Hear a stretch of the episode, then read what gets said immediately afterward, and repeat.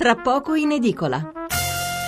Allora, siamo di nuovo in linea, abbiamo Roberto da Budrio al telefono. Buonasera Roberto. Eh, buonasera e complimenti per la vostra bella trasmissione. Grazie. Senta, eh, io vorrei spostare leggermente il punto di vista. Allora, benissimo questa legge che hanno fatto, che però purtroppo forse presenterà qualche problematica per ricorsi che faranno insomma, genitori. Che, insomma, io immagino che ci sarà qualche problema da questo punto di vista. Io sono un docente di una scuola media, eh, poco importa però questo, però volevo segnalare un'altra cosa, ma queste eh, assenze che una volta superavano i cinque giorni venivano regolarizzate poi con, la, con il portare un certificato medico senza che fosse dichiarata la malattia che avevano i ragazzi, mm-hmm.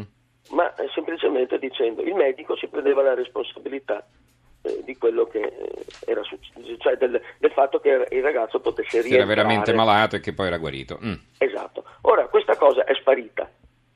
Eh, cioè? sarebbe interessante...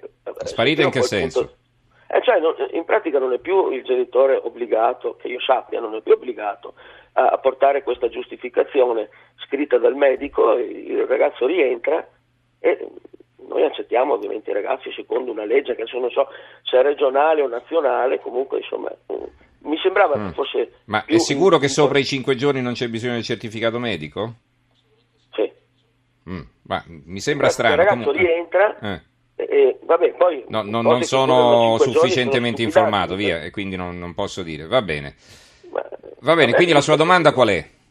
Eh, quindi volevo sapere, ma eh, questa, questa situazione che prima era in un certo modo e forse anche evitava qualche contagio, magari non di malattie gravi, ma comunque evitava magari delle, eh, dei contagi di, di, certe malattie. Quindi, mentre prima lei dice, secondo il medico, fatto, si era sicuri quando il bambino tornava. Mano, eh, eh. Prego, perché non mettono mano anche a questa, a questa situazione di ripresa di, della responsabilità del medico? Quindi il controllo sul fatto che il ragazzino sia effettivamente guarito, dice lei. Se no, tutto, è, tutto, è, tutto, in mano ai genitori che decidono. Va bene quello che gli pare piace, capisce? Va bene, grazie Roberto. Allora, sì, un, uh, un, ragionamento che riguarda indirettamente anche il nostro argomento, perché è chiaro che se poi uno uh, prende una malattia esantematica bisognerebbe capire se è effettivamente guarito. Uh, professor Ricciardi, non so lei se è in grado di fornire una risposta su questo questo sicuramente c'è una grande difformità di comportamenti, però la necessità di portare il certificato medico per il rientro a scuola dopo una malattia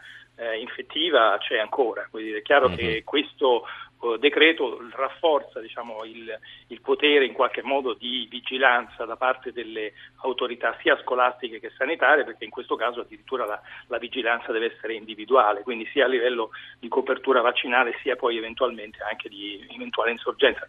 Tant'è vero che eh, per qualche bambino che abbia avuto la malattia e che quindi di fatto abbia acquisito un'immunità naturale c'è la necessità con il decreto che il medico attesti diciamo, il, il, il fatto che questo bambino è immune perché ha diciamo, avuto la malattia e addirittura il decreto prevede anche che per essere certi sotto questo punto di vista il medico possa anche richiedere degli esami analitici laboratoristici per verificare che effettivamente questo sia successo, cioè per fare una titolazione anticorpale per vedere che effettivamente mm-hmm. il bambino quindi c'è un rafforzamento anche sotto questo punto di vista. Allora, eh, Giusi da Ciria in provincia di Torino dice è vero, sono anch'io docente, non ci vuole più il certificato medico. Vabbè, alzo le mani, non saprei rispondere a questa cosa. Allora, ehm, professor Biondi, torno da lei un momento perché volevo riallacciarmi anche a un caso che ci viene segnalato da un'ascoltatrice, Antonella da Roma, un messaggio molto lungo che non leggo, ma in sostanza si fa riferimento al caso di, Eleonora Bottaro, che, del quale sarà a conoscenza anche lei, no? questa ragazza veneta malata di leucemia, che poi morì perché i genitori la convinsero a rifiutare la, la chemioterapia. L'abbiamo anche trattato in trasmissione questo argomento, no? seguaci del cosiddetto metodo Hammer. Eh, certo. Allora, intanto se, se, lei sa qualcosa di questo caso e se ci può dire che eh, a fronte della malattia eh, della ragazza se eh, c'erano buone possibilità di guarigione o no. E poi una sua riflessione in generale sulla tanta confusione che c'è in giro. Prego. Allora, la, l'aspettativa di guarigione della ragazza, anche se adolescente e infradiciottenne, eh, era un dato reale, basato ovviamente su quello che è l'esperienza che si è accumulata in questi anni. Eh, aspettativa di guarigione non vuol dire certezza, cioè ne, per nessuna delle forme di leucemia oggi, anche se abbiamo raggiunto livelli di guarigione oltre l'80%, abbiamo la certezza ovviamente del 100%. Quindi primo messaggio, questa ragazza aveva chance importanti di poter guarire della sua malattia, quindi la decisione di non trattarla eh, da parte dei genitori è stata una decisione grave, non giustificata da nessun tipo di, di logica eh, comprensibile. Io in un'intervista che ho fatto ho detto spero che i genitori non vivano mai in nessun momento della loro vita la, eh, eh, la riflessione o il rimorso di dire non ho fatto quello che potevo fare. Mm-hmm. Okay? La, la, la, condizione delle proprie idee può essere cieca, però magari se un giorno dovesse aprirsi lo spiraglio, ecco, spero che non si apra perché da questo punto di vista sarebbe un dramma ulteriore. Questa ragazza poteva guarire, non c'era nessun motivo per cui potesse essere eh, non, non, trattata. Eh, devo dire che eh, fortunatamente raramente ci troviamo a, confrontarci con situazioni di questo tipo in cui il genitore decide di, eh, di, di, di non trattare o di però purtroppo esistono. E, certamente devo dire sono motivi di grande sofferenza, eh, mm. primis per i genitori, ma per chi anche li vive da professionista, perché proprio si sente inerme di fronte ad un muro che vorrebbe eh, poter superare e che non riesce. Allora, eh, Enzo da Pavia, visto che hanno approvato la legge, facciamola rispettare. Eh, ancora, eh, Francesca. Era ora che si prendesse la decisione, purtroppo è una legge di compromesso per l'opposizione della Fedeli, sarebbe stato ottimale portare l'obbligo a 10 anni. Mi chiedo però, un bimbo di 4 anni non vaccinato dovrà recuperare tutta la profilassi e in quali tempi?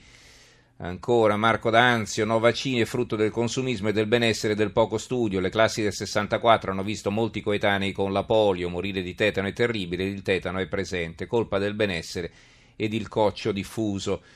Sara da Torino, il problema sono i bambini degli immigrati e i figli dei Rom che nei primi anni di vita non frequentano i nidi e sfuggono all'obbligo. Ancora Marco da Cosenza, sono un ex militare paracadutista, sono stato in mezzo mondo, vaccini di tutti i tipi, anche febbre gialla, mai problemi di salute, mai, mai problemi di salute, mai febbre. Moses scrive, avere gli anticorpi post vaccino non vuol dire immunità, vedasi portatori sani. Alessandro da Roma, ecco poi i nostri ospiti se vorranno intervenire su alcune di queste osservazioni e poi chiudiamo. Naturalmente Alessandro da Roma, come fu per il divieto di fumo, sembrava la fine del mondo e poi è stata una meraviglia, tutti lo abbiamo apprezzato, ne potremmo tornare indietro. Roberto da, Padova, quando si prende il morbillo, dopo non lo si riprende più? Eh, io credo di no, ma sentiremo adesso i nostri ospiti. Antonio, noi genitori che vaccini possiamo fare per proteggere anche noi stessi? Eh, Chiara, sono assolutamente favorevole ai vaccini, avendo visto un caso di morbillo divenire encefalite ed un bimbo la cui famiglia ha rifiutato il vaccino antipolio contrarre la poliomielite in modo gravissimo. Va bene, il, eh, l'ascoltatore che ha telefonato prima non ha capito e si dimostra irresponsabile prima verso il figlio e poi verso coloro con cui viene a contatto. Ancora, ma queste malattie che ormai stanno tornando sono aumentate da quando stanno arrivando in Italia molti e molti immigrati, quindi il problema dell'immigrazione. Chissà se poi queste persone quando arrivano, oltre ad essere visitate, vengono anche vaccinate. Eh, se si obbligano tutti i, vaccini, eh, i cittadini con la vaccinazione, però cosa succede con gli immigrati che arrivano in Italia? Questa è un'altra, vedete che poi molti eh, eh, parlano di queste cose. Questo è Roberto da Aversa. Va bene, dobbiamo chiudere perché abbiamo già in linea gli ospiti per il prossimo argomento. Un eh, flash conclusivo allora eh, per entrambi i nostri ospiti. Professor Ricciardi, prego che quello, tutto quello che è stato detto sugli immigrati è assolutamente inesatto. Lei pensi che in questo momento paesi come la Tanzania o il Ruanda hanno il 98% di copertura vaccinale contro il 93% medico, l'Algeria il 94%, quindi nella stragrande maggioranza dei casi questi arrivano già protetti per quanto riguarda le principali malattie infettive e poi il, la grande operazione, la grande generosità del popolo italiano ha fatto sì che anche in casi di incertezza tutti gli immigrati che sono arrivati in Italia sono stati, soprattutto i bambini, sono stati rivaccinati.